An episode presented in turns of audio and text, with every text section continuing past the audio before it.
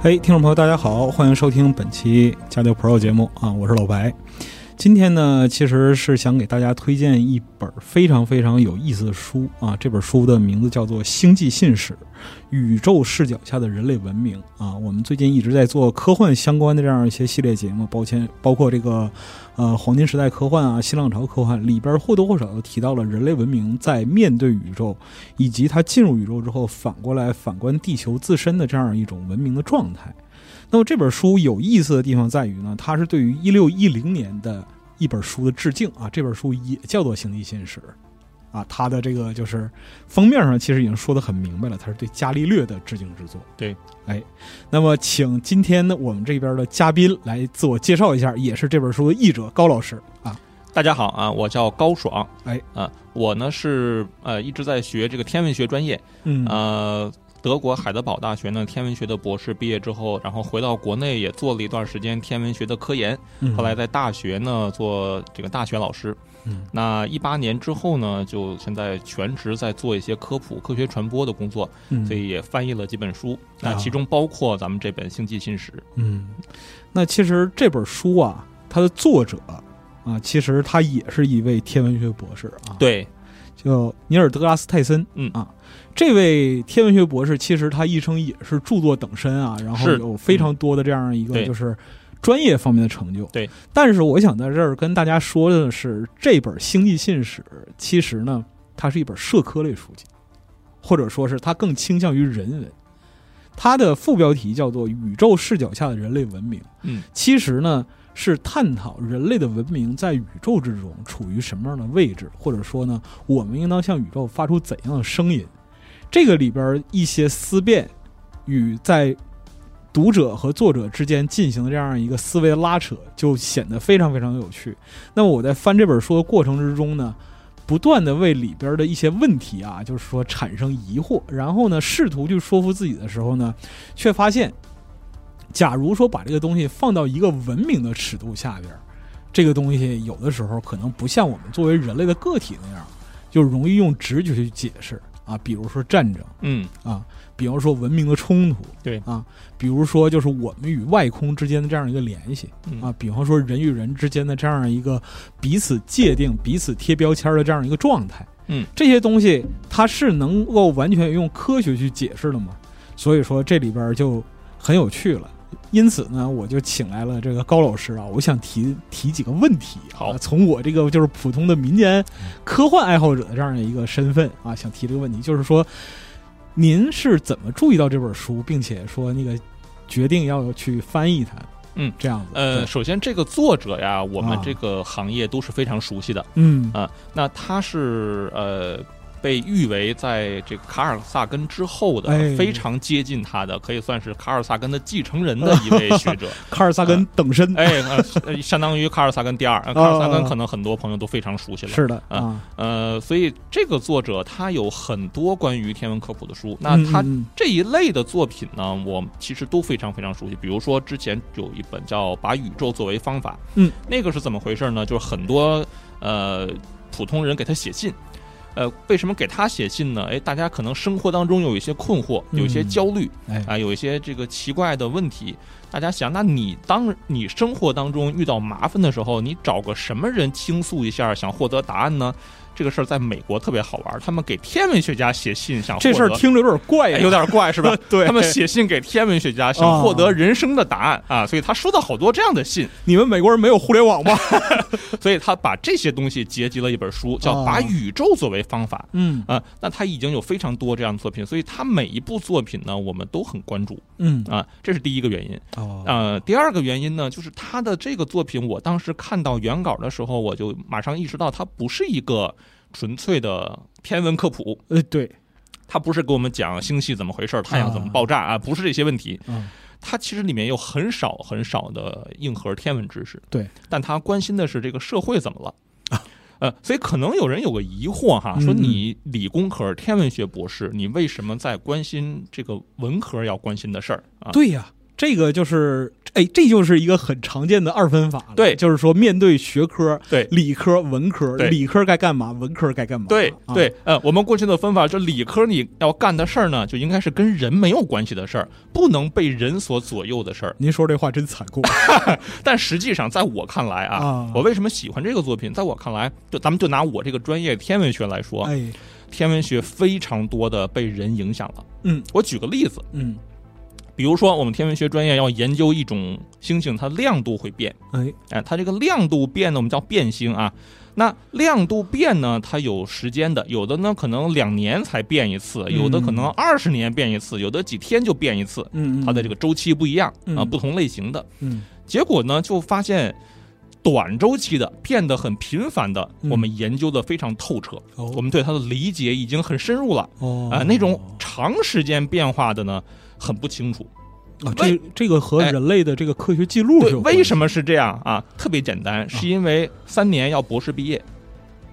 哦，这么残酷的，就是这个原因。就是你三年要写论文，要研究生毕业，你研究一个五年变化一轮的，你来不及毕业的，就是因为这个原因。所以，所以就会发现，在实际的科学研究上，以两到三年为分界线，这个以内的研究的人就多。 哦，所以你看，就是天一个上的毕业周期哎能搞定啊，天上的星星，它它没有什么高低贵贱之分，但它被我们确的实它被我们的教育学制所影响着，我们什么认识的清楚，什么认识的不清楚。哎呦，离谱！我还真没想过这方面的问题。对，我还以为就是是您要是谈这个话题，怎么的也是个强人则原理这样的一个一个逻辑在这儿。嗯，所以你你你会觉得特别有意思啊，它就是那么简单的一个原因，对，会影响到人类对宇宙的影，甚至就是嗯研究理解说这个原因听起来有点荒谬是的，啊。呃，呃结果是这样的，结但结果结果确实确实如如此此，确实如此，确实如此。哎呦，这事儿太妙了。嗯嗯，那就是本身来说的话，您从这个就是天文学专业啊、然后就是说您作为博士，然后之后又从事了这样大量的科普工作，嗯是不是也对同样的问题也是心有戚戚是，啊呃，其实我觉得科学这个事儿吧，啊？它绝对是跟人分不开的。哎，有，因为我们是人在认识宇宙，嗯，你认识来认识去，都是用着我们的眼睛、我们的世界观来看待这个宇宙的。对，所以虽然那个宇宙本身呢，它可能很客观，是客是客观啊，这个事儿也有人不同意哈， 人家原理 又来也有了 人不同意哈。但假设它是客观的，啊。但我对它的理解是另一回事儿，哦，这个叫科学。对，科学不能等同于那个宇宙本身，科学是我们对宇宙的看法，其实，嗯，哦，科学是我们对宇宙的看法，嗯是我们通过各种各样的，就比如说研究啊，嗯然后就是那个科学的方式方法、啊，然后去感知到它，是的。然后它才是那个。是的，我，我再举个例子，怎么叫、嗯这个事儿呢？可能在别的学科不那么突出，嗯天文学上特别敏感这个事儿哈。啊啊，你看，这个有很多科学分分支，物数理化、天地生，嗯对吧？那其他那些学科呢？嗯咱们一提到科学，就是跑到实验室里做实验。啊，刻板印象，对，你想，你想研究一个动物，你得解剖个兔子吧？你起码，你研究物理，你得你得对撞一下吧？啊，化学有化学实验啊，天文不能做实验。我们你不对天文只能哎观测。你不可能把黑洞切一块儿回来分析，呃，拿太阳一刀，这做不 到的。您要是能做到的话，就是我们也没必要存在。所以那那就有问题了。哎，你物理、化学也好，做完实验验证你说的对，嗯，呃，否则我们凭什么信你的？是那天文不能做实验，你天文学家说的理论，我凭什么信？对，他靠靠什么一步一步这个科学大厦呃构筑起来，构筑起来的？嗯，其实，在天文学上，这个问题特别有意思，靠的是什么呢？靠的是你的理论、我的理论、他的理论互相的嵌套。嗯呃，我举个例子，比如说我们一篇随随便便的硕士生毕业论文，嗯嗯，呃，这个论文可能写个三四十页，前面大概有十页到二十页都在干嘛呢？在讲别人干了什么，这很正常的一件事儿。后边大概十几页又在讲别人在干了什么，中间自己干的事儿其实很少。就是我要把我的这个理论呢嵌套在别人的工作里面去，哦，是起到一个桥接的这哎样一个作用所以整个是一张网络。啊。啊、所有的理论是一张网络，那你的东西跟这个网络上其他的东西呃衔接的越好，你就越可靠，哦，因为你没有办法在地面上做一个实验。所以说天文学本质其实还是社会工程的一部分，就是把人和人的观点联系起来。是的，是这么回事儿。哦，这是一个全新的视角，这个我之前从来没有这么想过嗯对的。，虽然我们能观测啊，你说你有客观呀，你要看太阳干了什么呀，对，但你注意那个观测是被动的。嗯你看物理上做实验啊，我们叫讲究什么对照，嗯，就是你得控制参数对。照组，哎，啊你你你研究这个温度的变化，你得让除了温度以外别的事儿都不许变，嗯，你才能说温度变了会怎么怎么样。我观察太阳黑子，我说太阳你等一会儿啊，哎，那不行， 所所有的都在 变，对，对你没法对控制它，啊所，以你是被动的看电影呢。所以说这个世界客观的可怕，在这个天文学家眼里，但是呢，要想用理性去解释嗯这个客观的世界，就变成了一个感性的东西。是的，哦，是这样。那这样一，套这样一套逻辑，它到底对不对？我们已经干了几千年了，都是这么干的。对，这嗯从古代的天象观，然后一直到近现代的观测，对然后再到现代的天文学研究。对啊，所以我我个人的想法是，他你你你抽丝剥茧，挖到最后嗯，最后一层，你相信这个逻辑是对的，其实还是建立在某种信仰之上的。哦，就最后其实回到了研究者自身的主观认同这是个的方面。是的哦，那就是您在刚才已经表述了，就是说天文学本身是起到了一个桥接的这样的嗯一个作用。那么就是。您在翻译这本书的过程里边，我看就是，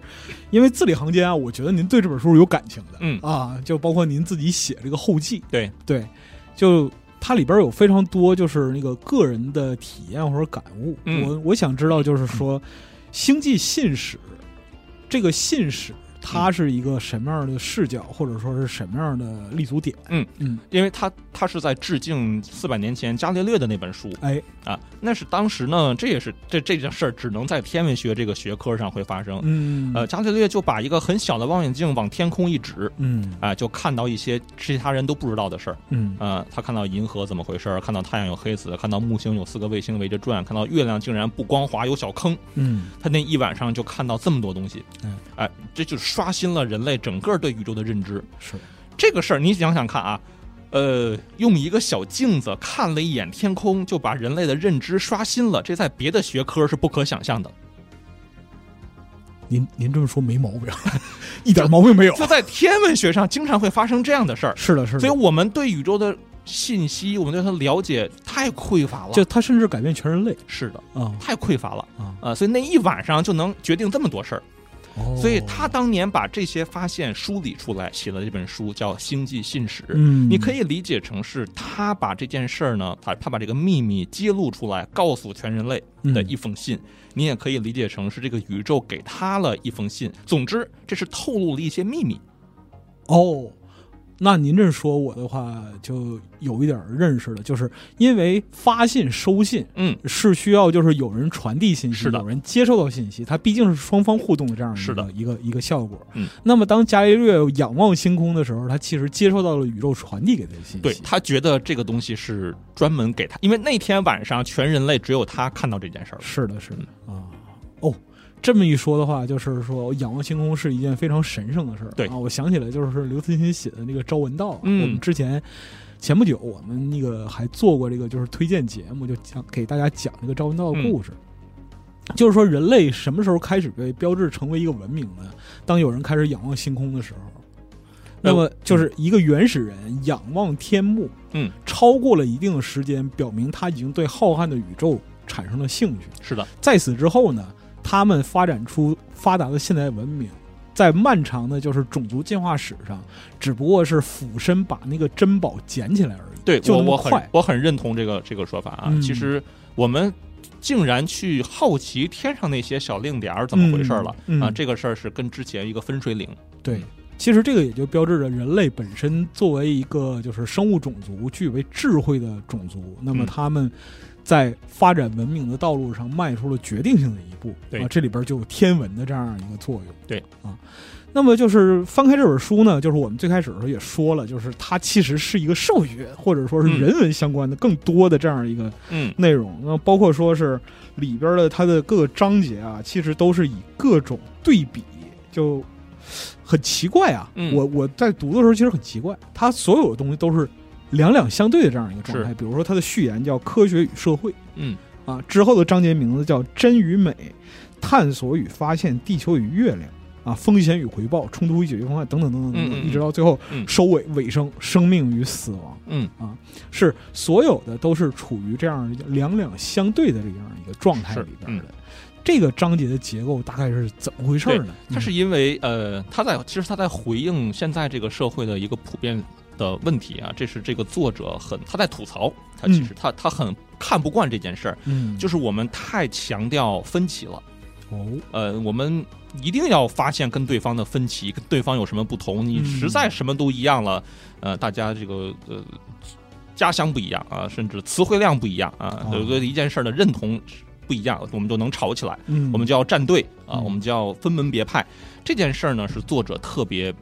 呃不能认同的。今天早上我还看了一个漫画，特嗯别有意思，嗯小四格，嗯，两个宇航员啊站在月亮上，嗯，然后在遥望地球，说看啊，多么美好的一颗星球啊，嗯上面生活着几十亿人。从我们的视角来看，他们本来没有什么分歧，对，也没有什么国界。嗯，然后旁边另一个宇航员说：“哈，一群没上过月亮的乡巴佬，说没错，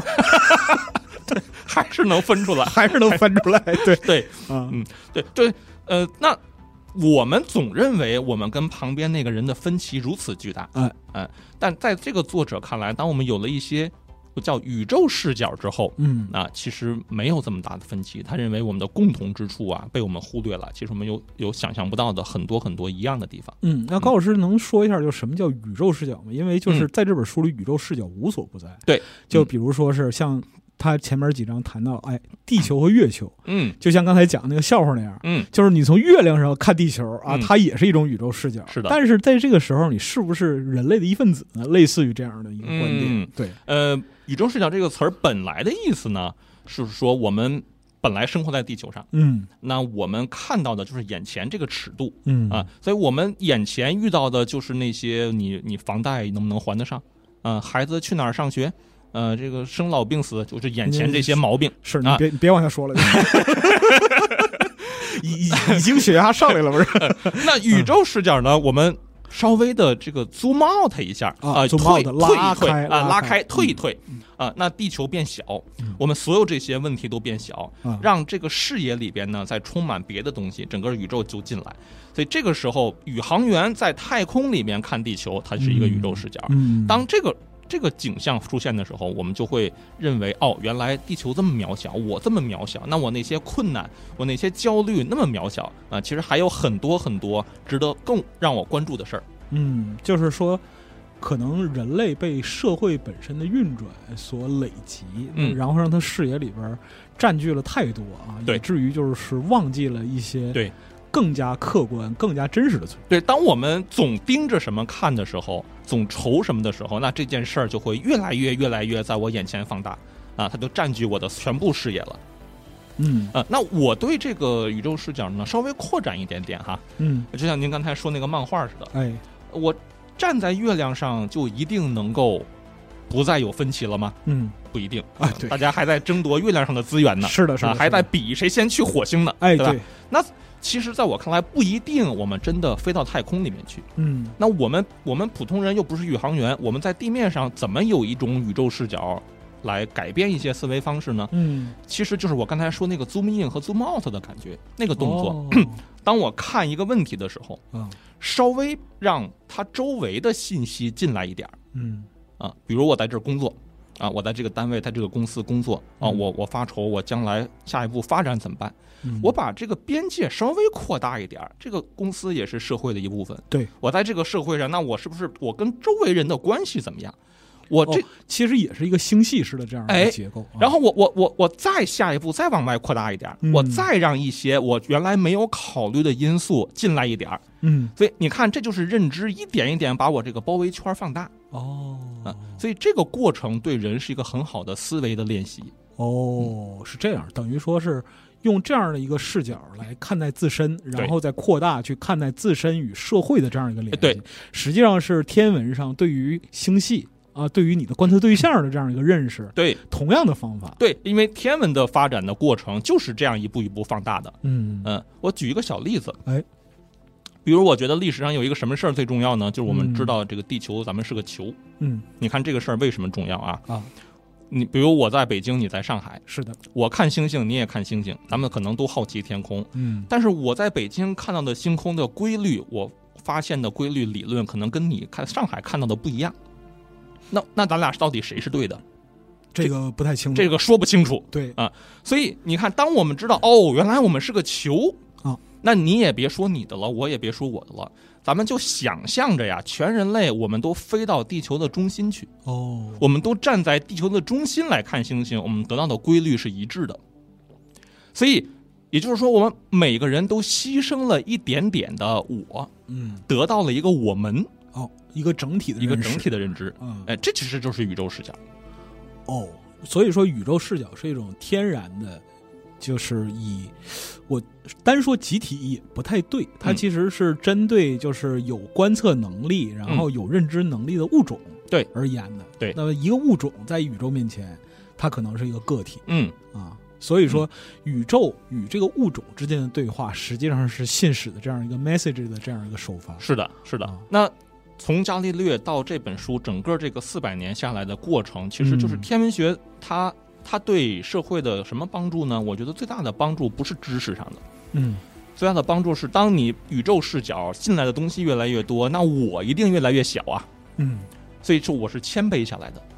哦，我没有那么重要。你想过去，我我地球也不是个球，我就是个、我这儿就是世界的中心，嗯我就是天圆地方的中心主宰，嗯，嗯那我是老，大呀。嗯那当换了宇宙视角之后，我越来越不重要嗯嗯啊，所以我是越来越谦卑的，嗯，人越来越不在舞台的正中央了。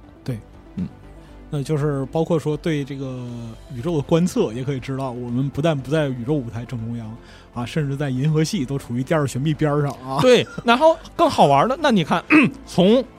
从天文学上、从物理上来说，啊我们一定不在中央，是但 是我们还保留了一点骄傲，哦，就是我们还这个地方还是宇宙文明的中心嗯，啊。比如说，咱们今天这是有一因为个我们还还不知道对哦其他，问题。比如说咱们今天有一 个有一个节目，哎这个节目的无线电波往外发射，啊，它就以我们这儿为中心向外发扩散。哎呦，高老对吧师啊所以您太会说话了，我这一听我都觉得自己高尚起来了。所以，比如说啊，咱们这个播出一年之后，啊，我们的所有这些信息就扫过了一个一光年半径的太空的球是的啊，它就嗯在是的往外扩散。那这个对对对球的中心是我们，哦，所以我们依然是文明的中心。哦，那是什么时候能打破一点这个呢？就这本书里面给我们提供了一个办法。哦，他假如有一个外星人，有别的文明啊啊，他来看我们，会觉得我们这个社会什么样子的？哦，是这样。那么我先说一下，就是说我们自己嗯看我们是一个什么状态，因为这本书里边它其实很详尽的描嗯述了，比如说这个第三章啊，从地球到月球，它讲说你从那个地球的近地轨道上来看。你最大能够看清楚的就是人类造物，其实就是胡夫大坝和对爱金字塔，对啊，嗯而且就是这还是和人类的这样一个生理结构有关系。嗯啊，因为他说人类眼脑组合的分辨率约为一弧分，嗯啊，被大力吹捧的苹果视网膜显示器成功尝试创造出了比你的眼睛能分辨的更小像素，嗯， 那么在这种分辨率下呢，你的肉眼的视觉其实，在近地轨道上是看不到任何具体的细节的，嗯是的，这样一些东西的，嗯相当于在一点零的视力下，隔着一个足球场的距离看一个核桃。对啊，这就是我们从就是人类作为人类自然的，我因为我们不能否认我们生物性嘛。对，那么就是这是作为一个自然人在太空之中，在宇宙之中看地球的这样一个视角。是对，嗯那。高老师，您说的这个外星人怎么看人类？他的视角又是如何呢？，那他相当于一个访客啊，他作为一个客人来参观这里 啊，打个比方说，参观地球打个比方说，听到我们这期节目了哎，那我们这期节目了。啊，那他就要琢磨啊，这这些人在干什么？他们是一个什么样的社会规则？他们是什么方法论？嗯他们什么逻辑啊？嗯嗯嗯他就要分析我们。哎，啊，所以他分析我们，他用逻辑的方法来看待我们的时候，所以作者在这里边就写到，他他会发现人类有特别多的 bug，人类社会简直就不可理喻，完全不理性。要就是我们生活在其中，只是因为我们身在其中。对我们自嗯己已经浑然不觉。啊，酒入鲍鱼之肆是吧？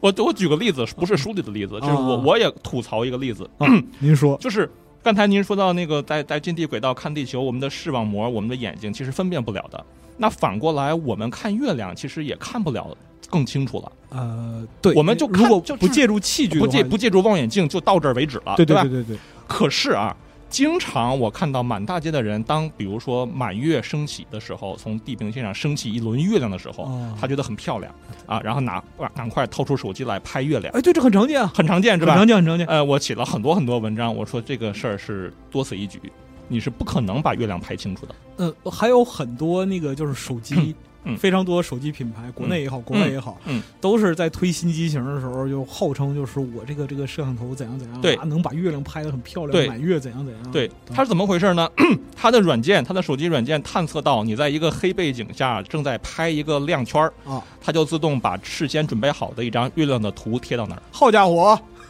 是吗？就这么简单。啊，这么残酷的吗，比如大家可以回去试验，对着一个夜空当中的台灯拍一个试试，会拍出月亮的。啊，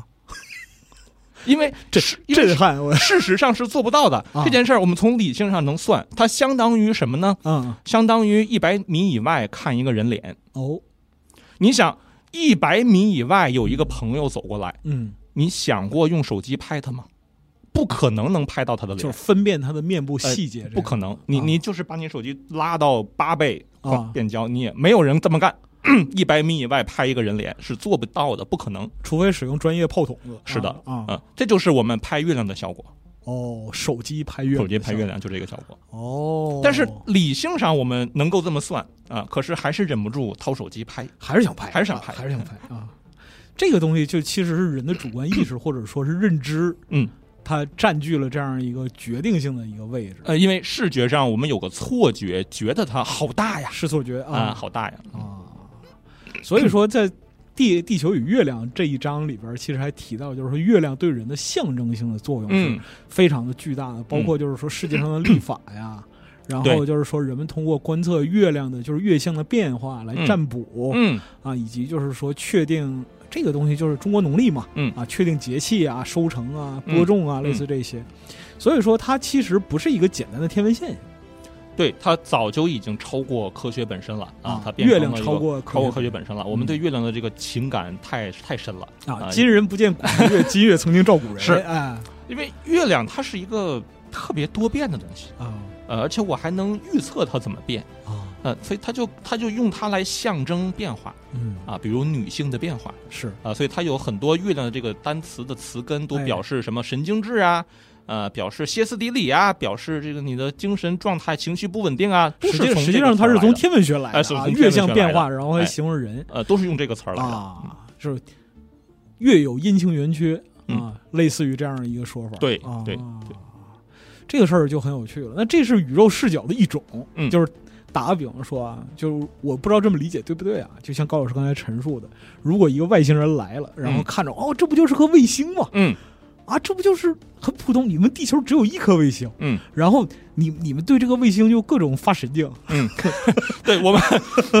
我们有一半的诗歌都是关于一颗卫星，哎。对啊，明月几时有，把酒问青天 啊！对不对？假如没有这颗卫星，我们床的前明我们月的光啊，古代文学就黯然失色。哎，确实啊嗯，这个这个事儿有意思。那关于宇宙视角，还有其他的，就是说外星人看我们社会里边充满 bug 这样一个问题。呃，举个例子，比如说，呃，举一个后面这个书上提到数学上的一个例子啊，哦因为数学的这个理性呢，呃，特别容易被我们的情绪所左右嗯啊。比如说，有很多人喜欢买彩票，研究彩票啊哦，这是一个，呃，这是一个，这是一个有风险的事儿啊，它也是一个可能回报非常高的事儿。您说很客气啊， 那有人就啊研究它啊，我们都知道这个事儿一定是没有规律的，嗯，一旦有规律，它叫作弊啊，对必须没规律。就它必须是一个真随机。哎，没规律才对啊。哎，那有人就想了，你看，如果它没规律，但是我统计历史上的数字，嗯，我发现这个一的这个数字怎么出现的有点少啊？哎，他就这个不对劲儿，你不是没规律吗？那为什么一这么少？那为什么？么一出现的少呢？哎，那说明下次该一了。哎，这么想的话，其实好像有道理。哎，对，就是就我虽然觉得哪儿不对，但 是但嗯是有有一点有一点道理哎，因为他觉得总体上我必须没规律啊哈，啊所以我我之前一略少了几次，下次就该一了。啊所以那些分析彩票的人就是这么干的，哦，他就研究过去若干次是一个什么样的统计啊，然后我就得出一个下一次可能哪个数字就该出现了嗯，就干这个事儿的。嗯但实际上往往是事与愿违的啊啊。这这个我们在理性上可以计算，每一次都是独立的，嗯每一次都跟其他的没有任何关系的，嗯，这才叫随机，才叫彩票啊。嗯但是我们在情感上就觉得就是刚才你用了一个词儿啊，应该，应该，哎啊，就是应该这样啊。但他为什么没有呢？因为他是客观的，啊所以，所以这个宇宙不是为我们怎么应该而怎么演化的。嗯就你这个，你看宇宙它不开会，对吧？对不不会说月亮、火星、太阳系，咱开个会商量一下，下个月咱们怎么走啊？啊是是是是是，但是他们依然有规律。那这个就是这个，其实就是人类啊。我之前曾经听过一个观点，就是说，人类本身作为一个就是生活于危从这个自然的就是危险嗯啊与挫折之中挣扎出来的生物啊，嗯就是他的潜意识里边有这样一种追求，嗯就是希望呢我能够感知到一切都是可控的。嗯嗯，是的。对这个这个作者也提到前面一个例子，嗯呃，我们真的要很理性的、很有好奇心的人啊，为什么很珍贵啊？嗯，就好奇心在今天是个特别珍贵，在历朝历代都特别珍贵。哦为什么？其实我们从科学上容易理解，就是你想原始人，我们的祖先，他前面听到那个草丛里有点风吹草动，嗯那他有几种选择啊？他他有好奇心，他要么就是刮风，要么就是有个藏了个狮子，对吧？嗯那我有好奇心，我过去了，结果是个狮子，我死了，我的基因就被从基因库里扔掉了。抹掉了是吧？抹掉了哦。这种好奇心的基因是留不下去的。如果不是狮子，我多活了一天，但是第二天我可能因为别的事儿好奇死了。但我如果我不好奇，甭管它是狮不，好奇就不会死。哎，甭管它是狮子还是就是一阵微风，我的基因都流传下去了。哦，这是所以说这是这个东西，其实它是刻在我们的这个就是行为的这对样一，个所以它会带来两个后果，嗯一个后果是好奇不是那么常见的事儿了。啊第二个后果是我们希望把控，希望找到因果关系，希望有一条因果链条能让我有确定感。 如果不这样的基因是活不下去的。啊，是一种本能的避险的机制啊。所以说，刚才高老师讲这个啊，在书里边其实就是描述是这样的：说人类啊，在整个文明中的群体内或群体外的行为，或许在进化上可以理解，但令人不安。这个不安是什么呢？就是如果我们不能完全克服 DNA 的本能，也许基于证据的思维可以弥补证据不足的状况。所以这就是人为什么要产生分歧的这样一个原因。简单说叫脑补。脑补啊，我脑补的和你脑补不一样，嗯哎就争起来了啊。对对，那在这个就是那个外星人看来啊，嗯还是回到您刚才说这个宇好宙视角来看啊，就是这种行为它它有劲吗？呃，外星人就会觉得你们没有理性可 言，会觉得人类的这些思维方式都是在，呃。从发展来说，我嗯你这个物种将来要一步一步走到太空，我们要让自己生活的更好啊，嗯，我们要有更多的资源呀，我们要嗯繁衍生息呀，嗯那我们现在干的这些事儿是不利于这几个目标的，哦它它是在它是在让我们走一个死胡同嗯啊、作者会觉得你你这么做是在阻碍长远的发展，阻碍文哎文明的对这阻种。碍文明的长远啊，发我展，们因为前你面说过，就是这是宇宙与一个物种之间的对话。对啊，，对，因为你你你你限制了好奇心，嗯，呃，你不够理性，嗯你会用情感总想着应该，这个这个这个这个好难听 啊， 就是月亮应该升起来了，啊嗯它不是说应该，它就在那儿，对 啊，所以说就是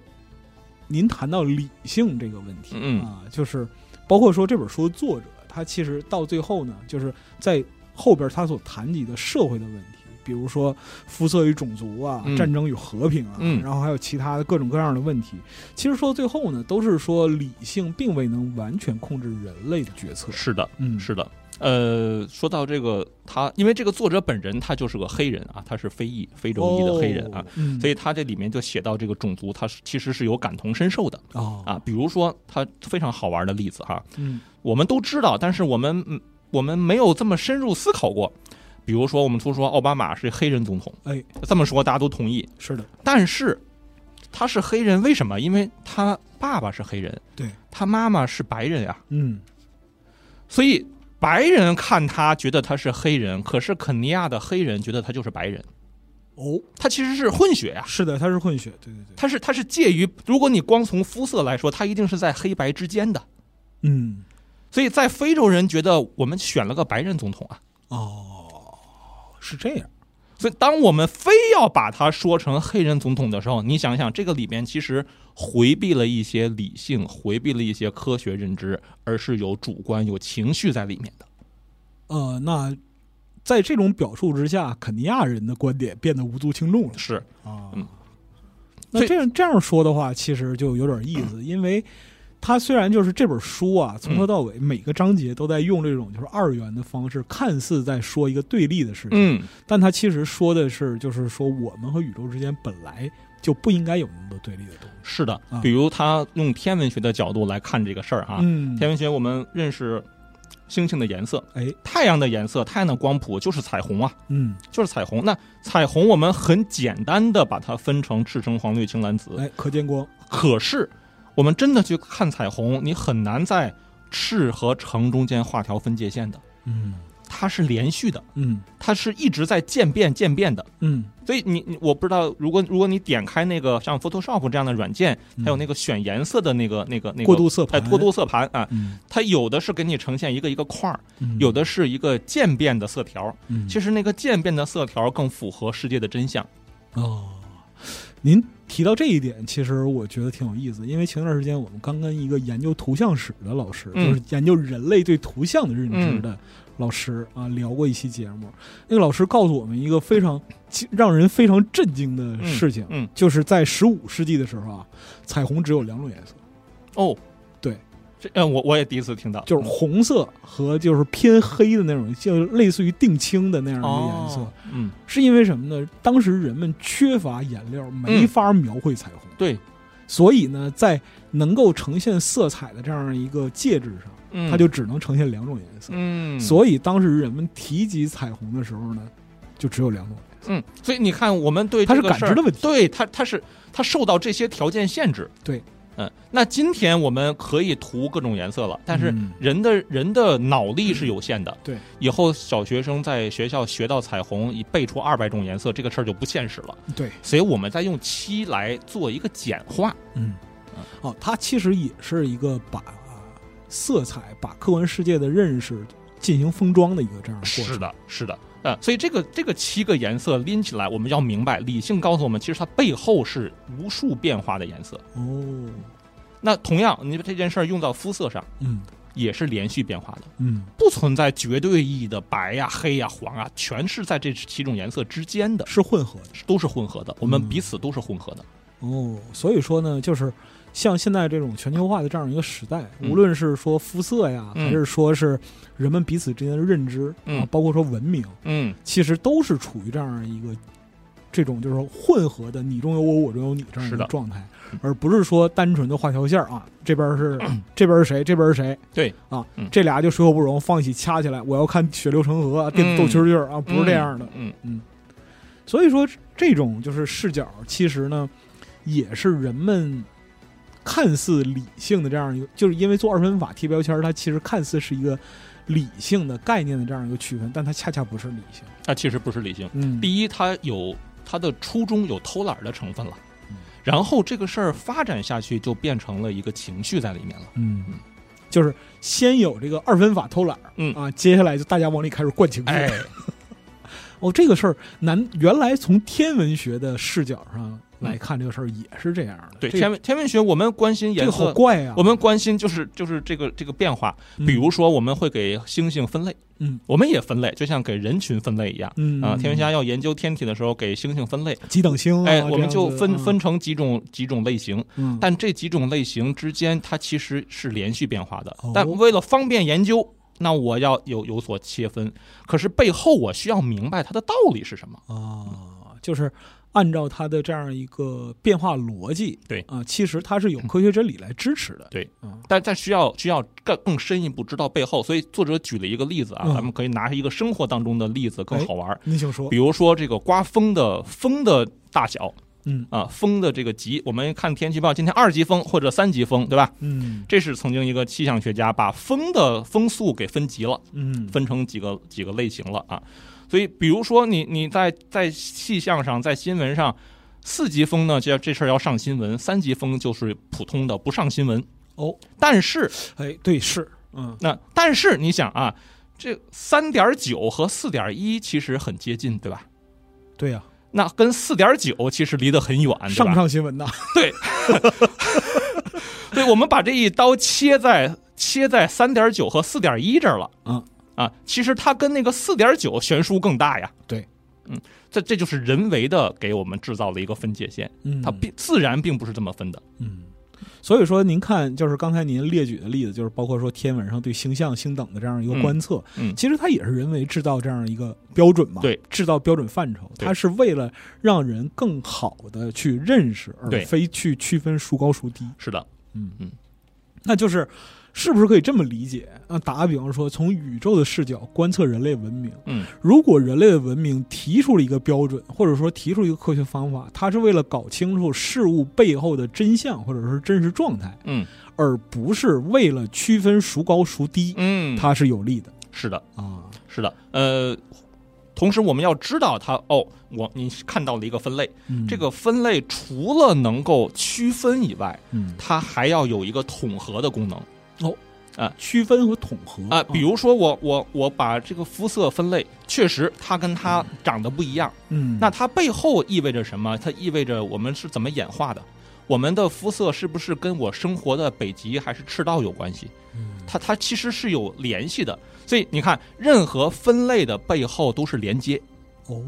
分类的背后就是连接，嗯比如那天文上把星等分类，它就是亮度上，我们用这个指标可以把它们统一起来呀。嗯那你你把风的等级分类，我们就是用速度可以把它们统一起来呀。嗯那所以把人群按肤色分类，就我们就可以从他的这个嗯人嗯种族的演化，从他生活的区域把他们统一起来呀。哦啊目这的样是让人统啊目的其实是统一起来。而不是说区隔出你是什么颜色的，对我是什么颜色的，对咱俩哪儿不一样？对啊，就是你你生活在哪儿，我生活在哪儿，然后虽然肤色一样，但是什么人和人之间差别大了，对，不是为了传递这个的，对，哦，是这样。那其实就是要谈到这个呢，就因为这本书啊，给我触动最大的是在它尾声这个部分，嗯它尾声这个部分叫“生命与死亡”。嗯，这个里边我觉得他提出的这个视角啊，其实也是宇宙视角。嗯，就我们在这本书里边从头到尾看到的这个，就是对文明的观测角度，其实说的是我们自己。对对，就他说。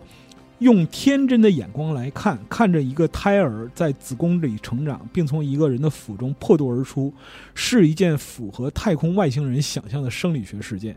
除非你是一名产科医生或助产士，否则人类的出生会是你见过的最为罕见的正常事件之一。嗯在世界范围内，平均每秒钟有四个婴儿出生。另一个罕见又正常的事件则是死亡，嗯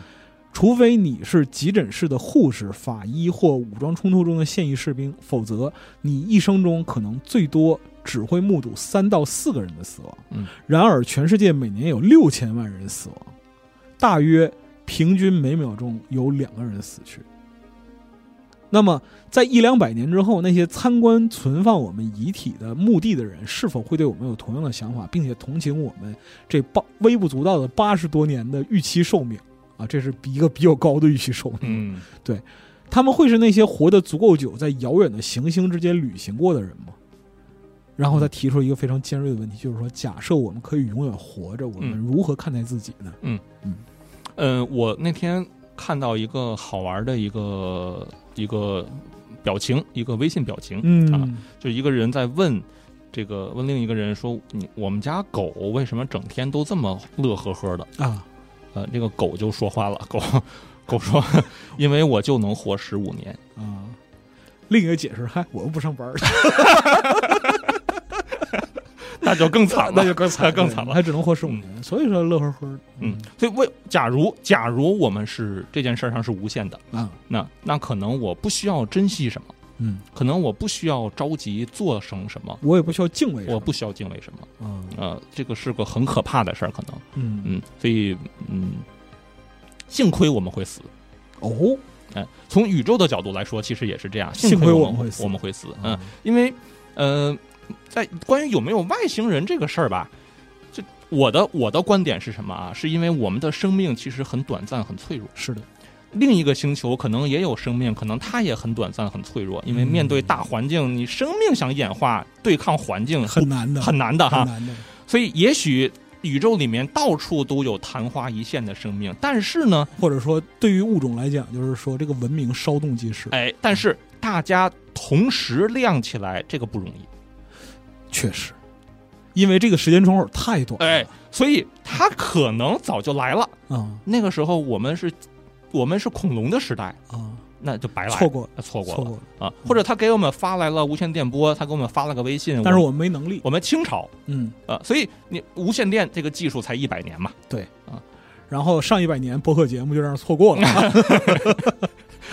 所以我我们这个这个是非常脆弱的，非常非常脆弱的。嗯 哦，高老师这个表述其实我觉得很妙，因为就是如果从这个视角上来想的话，就是我们今日所有的对可贵事物的珍惜，都源自对死亡的恐惧。是的，正因为我们明知道，就是从生物学视角上来讲，我们终将告别世界，对，所以我们才珍惜，就是本身作为文明一分子的对这样一个个体所拥有的一切。对，所以这个我打个比方，嗯呃，这个也是作者给我的启发，有点像什么呢？就你们家着火了，嗯，着火了，这这两分钟时间，你要必须抢救那个最重要的东西跑出去，嗯，这就是我们的生命。对，因为你一定有最后那一天，所以在这有限的那两分钟里面，你抢点啥出去啊？老婆孩子， 先先这个，先这个呀，对呀、呃所以所呃以别的再说。 所以厨房那一袋大米恐怕没人扛，那不行啊嗯，食用油也不要了，也不要了。油盐酱醋什么往后烧烧，这是。哦，这么描述确实那个，因为作者啊，他在这本书里边儿，在这个这个作者啊，他就作为一个科学家很坏， 嗯然后呢，就是他把最重要的事儿放在最后说，嗯他可能猜你就是说没有没有耐心看到最后这样的。对，他说啊，就是人类有一种集体的错觉，嗯，我们总以为大自然是一个养育人的、关心人的实体，是人类的摇篮，乐于保护所有形式的生命。啊，实际上正相反，地球是一个巨大的杀人机器，是所有的气候和地质力量都可以轻易的让你死亡。嗯干旱、洪水、飓风、龙卷风、地震、海啸、火山，有些生物想吸你的血，给你注射毒液，感染你的生理机能，或者干脆吃了你。这一切没有尽头，而且不仅是地球，宇宙也想杀死你。对，地球生命史上的六次灭绝事件中，至少有一次，部分或全部。是由一颗大小如珠穆朗玛峰的小行星撞击引发的，这个对白垩纪的恐龙灭绝嘛。对，接下来还有宇宙射线啊，什么嗯乱七八糟，什么各这这那那的，嗯所以说，就是出生与死亡，这是作为一个生物物种的这样一个宿命啊。你从这个宇宙的视角来看待人类文明，就是你终有一死。对啊，而且宇宙它没有义务来满足我们什么？对，呃，它它不会考虑啊、我我我是不是朝着更有利于人的那个方向？这个我我可以说历史，有就你说的这个仁泽原理，啊我目前活到这儿为止，所以过去好像也哎风平浪静过来了哈，啊，但是以后可不好 说。又来了这个定律啊！我出生之前的人类一切科技发展成果都是理所应当的后面就奇迹人啊。巧，后边就是那个，就是我成长的这个过程之中啊，人类取得科技科技成果都是绝世无双的。嗯，等我老了，这是什么玩意儿？这 这个其实也是由人的主观认识决定的。是，啊嗯。那么所以说，就是说，它里边还提到说，我们想长生不老，是因为我们害怕死亡；我们嗯害怕死亡，是因为我们出生时只知道生命。嗯。嗯，这是文明的这样一个就基础文明呃或者核这心。个事儿确实是一个天体物理学的问题，就是呃我们您的、说说我们的时间是单向的。对单向度，你看，我我知道，我知道，我们有三维空间加上时间，它是个时空，它是个四个维度，嗯，嗯、有上下左右前后，有有历史，有未来，它是个嗯维度。但是 S Y Z 轴啊，它都是哎，它都是双向它的，都是双向的，嗯对唯独时间是单向的。是的这个事儿特别讨厌，所嗯以我没有办法倒着来，我没有办法在我出生的时候知道后面会怎么样，嗯所以它就是不对称的。嗯，那如果是这样的话，其实就是我们每一个，包括就是看书，就是写这本书的人，翻译这本书您，嗯，然后我在聊节目，我们还有包括读这本书的读者，其实都应该意识到一个核心的问题，就是我们只有只有一个方向。对其实我们只有一个方向。对啊、那么如果说用看待宇宙的态度去看待社会，是不是能活得轻松一点嗯，所以对，所以我们无论是人啊？还是还社会，其实就是人加人加人加人的这个关系嘛，嗯，我们就是在大踏步的奔向死亡嘛，大踏步的，大踏步的说奔向死亡，说的谁也拦不住，谁也拦不住。嗯啊。那这个事儿其实就其实就变得比较有意思了，因为就是他在结尾里边除了谈到地球、宇宙与嗯人之间的关系，他最后落笔实际上是在人与人之间的关系对上。那他说的是在社会里边啊，很多人或者说是怎么讲呢？一些思潮吧，嗯，会想办法让你以为生命是有无限可能，嗯，其实不是。 嗯这里边儿包括什么呢？宗教，嗯啊，这是一方面儿，嗯然后很有意思一点是，被和宗教相提并论是经济学家， 嗯就是经济学家是计算你活着的价值和死后的价值。嗯，这个时候他没有丝毫文明层面上犹豫，对啊，他也不去就是琢磨道德什么，他只是算数，对啊。然后呢，最常见的是，如果你因为他人的疏忽啊失去了生命或者成为永久残疾，啊，你的价值在哪儿体现呢？在赔偿金上体现，对啊，对，而不是从这个就是文明的尺度上，你是一个什么样的人，你会创造什么样的价值，对这个上面来衡量。所以说，这些计算方法其实是社会强加给人，对，呃，或者说是我们作为一个组织形态，那么面对个体的人，他所表现出的不友好。对啊，我读到这儿的话，我个人认为啊，就是说这种不友好一点不亚于地球，你知道？是是的，对是的，呃，我们有更其实有更先进的理念啊，比如说嗯我们相信人具有终生可塑性。嗯什么叫终生可塑性？就是我我九十岁了，我想学个什么，我也可能整个人都改变了，这都是有可能的。嗯。不，如果从但是如果从传统的这样就社会衡量的这样一个意义上来讲的话，他会认为不值对，啊，嗯，他会认为说不值，你都九十了，嗯，就你别说那什么，就是半截子入土了，你现在可能只剩个鼻子在外边了，你对还学什么呀？对啊，所以社会上就非常容易引发一种什么争论，嗯就年轻人见义勇为救了个老人，嗯，呃，那那这个事儿值不值？他可能牺牲生命啊，对，当我们在讨论人的这个事儿值不值的时候，其实就已经掉到一个坑里了。嗯，就人不是用这种方式来衡量的。哦，就是或者说在思考自己想要去做的事情的时候，别用这种事儿来衡啊量。，对，你因为你如果一旦衡量，其实你已经陷入了这样一个就是所谓的就是经济动物的这样一啊个对逻辑里边去。对那这事儿就很怪了。嗯，就一方面来讲的话，你看打个比方说，这儿我们稍微跑跑题啊，嗯嗯，就是说我们会看到很多思潮，嗯，比如说活不下去了、难受啊、嗯躺平吧，嗯类似这样的，就是那个很多也是有这样就各种各样的一个抱怨吧，嗯或者说是就不同的声音。但是如果是从宇宙的视角来讲的话，这个事儿是不是变得就有点儿微妙了？我我前几天在一个图书馆讲座啊，然后讲完之后呢，嗯做天文科普呃是吧，天文科普。啊，讲完之后呢，最后一排有一个小学生，小学生呃，举手提问嗯啊，啊，问我说：“高老师，这个嗯宇宙有什么意义啊呀、怎么怎么问霍金的问题？ 小学生问霍金问题，这很是个有问题这，是个小学生，嗯、太厉害了啊！哎呀，我我我当时确实也很震撼啊，我是觉啊得这这个这这个问题怎么回答呢？宇宙有什么意义？宇宙有什么意义呢？嗯、嗯我做了这么多，最后呃一切烟消云散，这个宇宙该怎么演化怎么演化，它也不会照顾我这些，它您有没有就是说那一刹那感到一丝挫败感？就是比如说那什么，就是我我从事天文学，我做了这么多年天文学的研究，嗯然后我全心全意做天文学的科普，嗯，然后最后一切都会烟消云散。我非常挫败。我其实这十年来一直非常挫败啊，啊，这个挫败，当然有有这个原因，嗯，还有就是，就我我无论我怎么努力，我拼足了劲儿，我也不如聊星座那那个那个流量聊得好，嗯确实，这个这个现实很残酷，但是非常残酷啊嗯！就我是在用这个理性的热情，想要对抗大家的不想要这个理性，或者说，呃，想要从星座里边呀，或者从那些情绪里边呀，获得那种安慰的这种。这他种想从这个就是表达里边找到应该对对， 啊，但是这个动机能理解啊，可能理解有能理有解，有这是社人交类有社人类交货弱币点嘛啊，呃，有能理解的，但是我的我所我这十年来所做的事情就一直在挫败，哦，一直在挫败。嗯嗯，，那但是接着做，这这个这个就只能再接着做。哦，那您当时怎么回答那个小学生？就是宇宙意义是什么？我当时分两两个层面回答哈。啊，第一一呢，就是这个宇宙它从来不会照顾我们的情绪，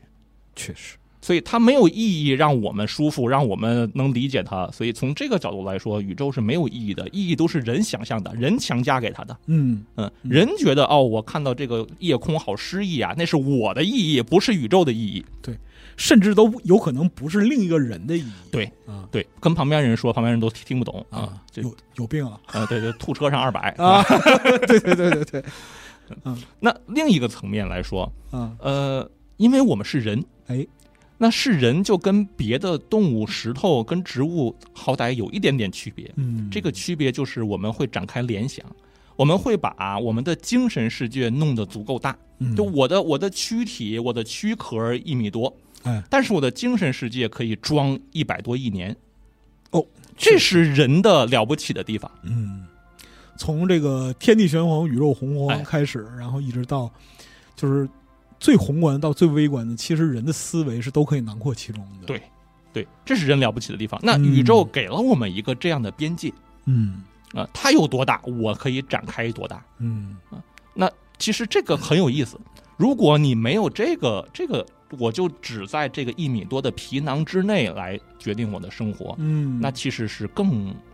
没劲。没劲，更没 劲。那就是说，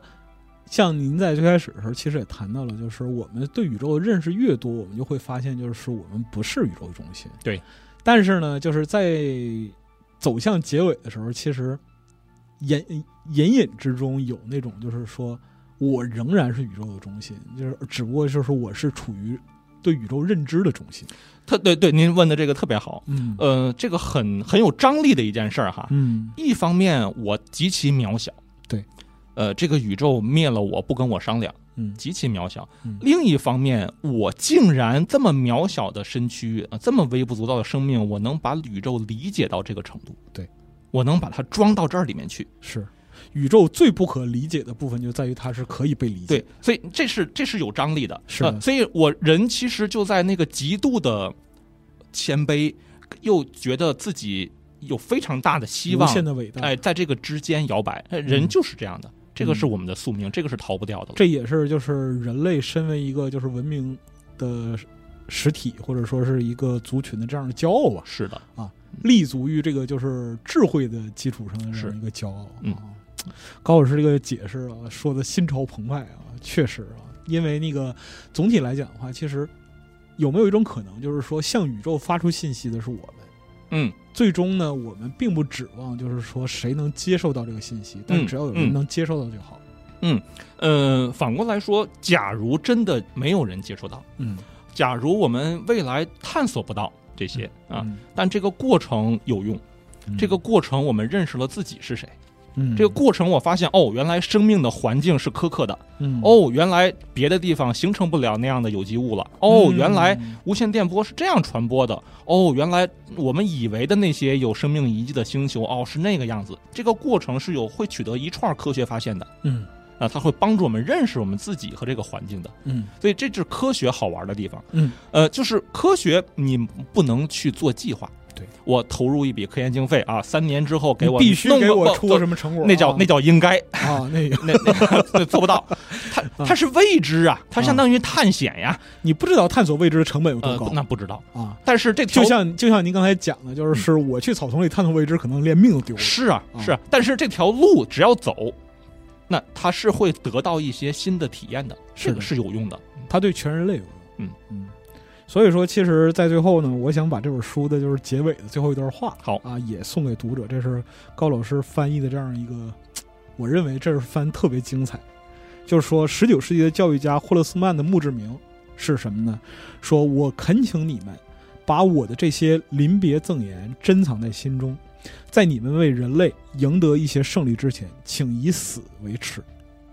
我们不断向上探索的原始冲动，肯定比我们不断互相残杀的原始冲动更大。如果是这样的话，那么人类的好奇心和惊奇这两辆用来探索宇宙的战车，将确保有关星空的信息继续降临。这些见解迫使我们在地球上存活的短暂时间里，成为我们自己文明的更好的牧羊人。是的，活着比死亡好，活着也比从未出生过更好。但我们每个人都是在巨大的困难中活着。我们赢了只有一次机会的生命彩票，我们可以在这个光辉的宇宙中生活，最终迎来死亡。就是这是一种就是坦然的。嗯就是坦然和豁达的、令人吃惊的这样的一种胸襟。嗯所以呢，就是本身来说，我觉得高老师翻译这本书，我觉得是付出感情在里边 儿的。对，您这您这翻完之后有什么体验吗？因为就是我们刚才讲了好多，就是说关于这个宇宙视角啊，这个就是文明在这个就是。宇宙中的这样一个位置的这样一些就大的这样一些观点，从落回到您个人，从宏大叙事落回到您个人嗯来讲的话，嗯您对这个东西有什么样的看法？确实就是每个人活着都不容易，活着真是非常不容易，活着不易。，呃，这个让我想起一个一个什么故事呢？我在小学三年级的时候啊，嗯，曾经有一次呢，这个 过完了一次寒假，然后开学，老师让写一篇作文，哎，写这个假期干了什么，大概一个总结性的作文小作文啊。嗯，我当时就说，呃，这个生活跟学习都需要非常的呃辛苦的一件这么一种表述。啊嗯，然然后那个 那个那个作文本呢就被老师在当众撕碎批评了我，为什么？哦，他为说什么这样？他说你才三年级，有什么可辛苦的？这不合适啊，这太不合适了。啊、我突然想到这么一件事儿，哦，所以我今天想到，这个这个事儿您能记忆很长时间，呃说明它其实也对您造成很深的嗯对我我影响我今天想到这个事儿，是因为我突然觉得真的很辛苦，嗯我们所有人都很辛苦，我们所有人都在这个巨大的不确定里边，嗯，然后都在有死亡在最后那个逼近的过程当 中，给你兜底哎，又都给兜底，又又都想要从火灾里面抢救什么。啊啊，，啊是的又又面对着人群的冲突，我是们又像刚才说的这一段话，我们又有向上探索的动力，嗯非常非常大的张力里边，对每一步都不容易。是。包括就是说，那个除了生理性死亡，还有社会性死亡等等对等等啊，就是探寻社会边界，它同样充满危险。嗯，啊、所以就是，但是呢，如果说对宇宙保有好奇，嗯啊、或者说是对生命保有好奇，其实呢，就应该把握住现在，嗯，然后努力扩展自己认知的边界。对啊，就像高老师刚才讲的这种啊。别管，就是你在这个宇宙的时间维度里边嗯，存在是多么渺小，啊多么微不足道一瞬。嗯，但是在这一瞬间呢，其实你的思维能够囊括这个宇宙，嗯，从开始到灭亡的所有的这样一个时间，这个事儿就是很了不起的。对啊，嗯，所以我觉得这个作者的想象啊，他说有个外星人来看我们，嗯，这个想象呢，给我们一个思想实验，嗯呃思想就实是验，嗯呃，他帮助我们思考一些重要的事儿吧。嗯假如外星人今天来看我们，你说句什么话让他觉得你值得被重视？哦，或者他想毁灭我们，你表达个什么样的态度，你可能能活下来？毁灭吧， 赶紧的！抛开这句啊，抛开这句不谈啊嗯，目的是就是保存人类的这对样一对，个。所以当当我们把问题推到极端情况下的时候，你发现哦，原来重要的东西在那儿。哦，而我们在于就是日常的这样一个生活里，其实很多时候其实是被人类社会中更多的东西，或者说我每天面对的东西占据了全部的视野。对，你需要让自己的视角从再再往上一点，对，离开地球一点儿，对然后让自己的视野里边有更多的东西，这样才才能活得顺一点。是的，嗯，很好，很我明白了啊，这真这个真是一本儿非常非常有趣的书，因为在 这期节目之前啊，我内心的一个就是极致的疑嗯惑，就是作者天文学博士啊，嗯译者天文学博士，两个理性就是理性到可怕的人，嗯怎么会写一本就这里就是充满了人文温度的这样一个就是关怀的这样的书？嗯，对，现在呢，其实我得到了一些答案。对，正因为是有这样足够的、足够高的视角，或者说是站在人类文明的这样一个基础上的立场啊，才会有这样一个结论。就读完这本书，其实我觉得它跟卡尔萨根的《宇宙和接触》这两本书有一些异曲同工是的之处，是的，很微妙，就是形式着力点完全不一样，但是很微妙。这两、嗯这里这几本书之间冥冥之中有一点联系。嗯嗯，嗯，您这边什么对感觉？，所以这就是天文学的好玩的地方哈。我我我我在做天文学的科普，就是想让很多人感受到这个好玩的点。先感到好玩。哎，这个点是什么呢？就是它跟别的学科都不太一样。嗯我天文这个学科，就你只要感受到哦，原来宇宙有这么大，我是中间的那么小的一个像素都不到，嗯就会有改变。你的你看待问题的角度就会不一样，就人就会改变，人就会有改变，就这么神奇。哦，它跟别的学科不一样。哦嗯，这个学科是能这么强烈的改变人。嗯，嗯，就是其实你主观感知世界的方式变了，对你眼中的世界也就跟着变了。哦，这个事儿实在是太奇妙了。那就是今天我们对这本书的介绍啊，就到这里。那么。这本书其实很多人推荐啊，包括这个《流浪地球二》的科学顾问苟利军老师、嗯啊，他也是鼎力推荐的。那么他说，哦，马照老师他也推荐了， 就说那个这本阅读这本书像在读电影剧本，如同从空间站的窗户回望地球，以上帝视角审视一个荒诞不经的世界。嗯但是今天高老师解读完之后，我觉得这个世界不但不荒诞，反而它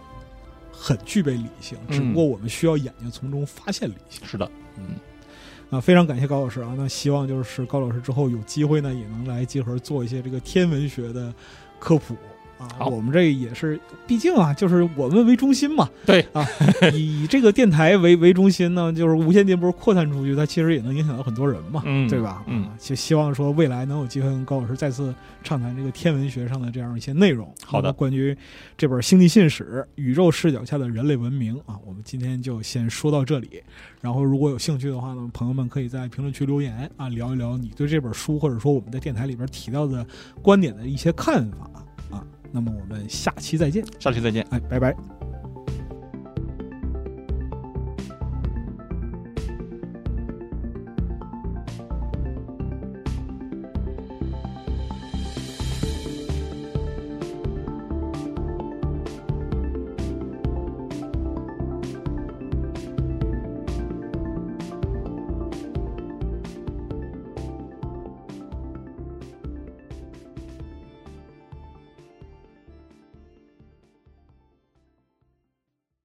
核战争结束二十年后，人类几近灭亡，世界成为一片废墟，楼房倾塌，森林化为灰烬，遍布辐射尘的地表被各种变异生物占据。最后的幸存者们蜷缩在莫斯科地铁站与隧道中，建立起新的团体、城镇和文明。在挣扎求生的同时，也开始了无休无止的斗争与厮杀。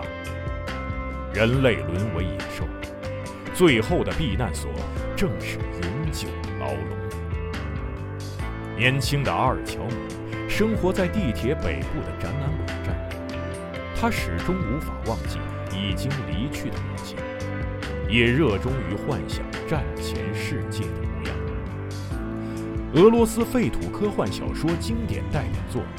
游戏《地铁二零三三》原著小说，集合网独家正版有声书《地铁三部曲》，现已在集合网及集合 App 独家上线连载。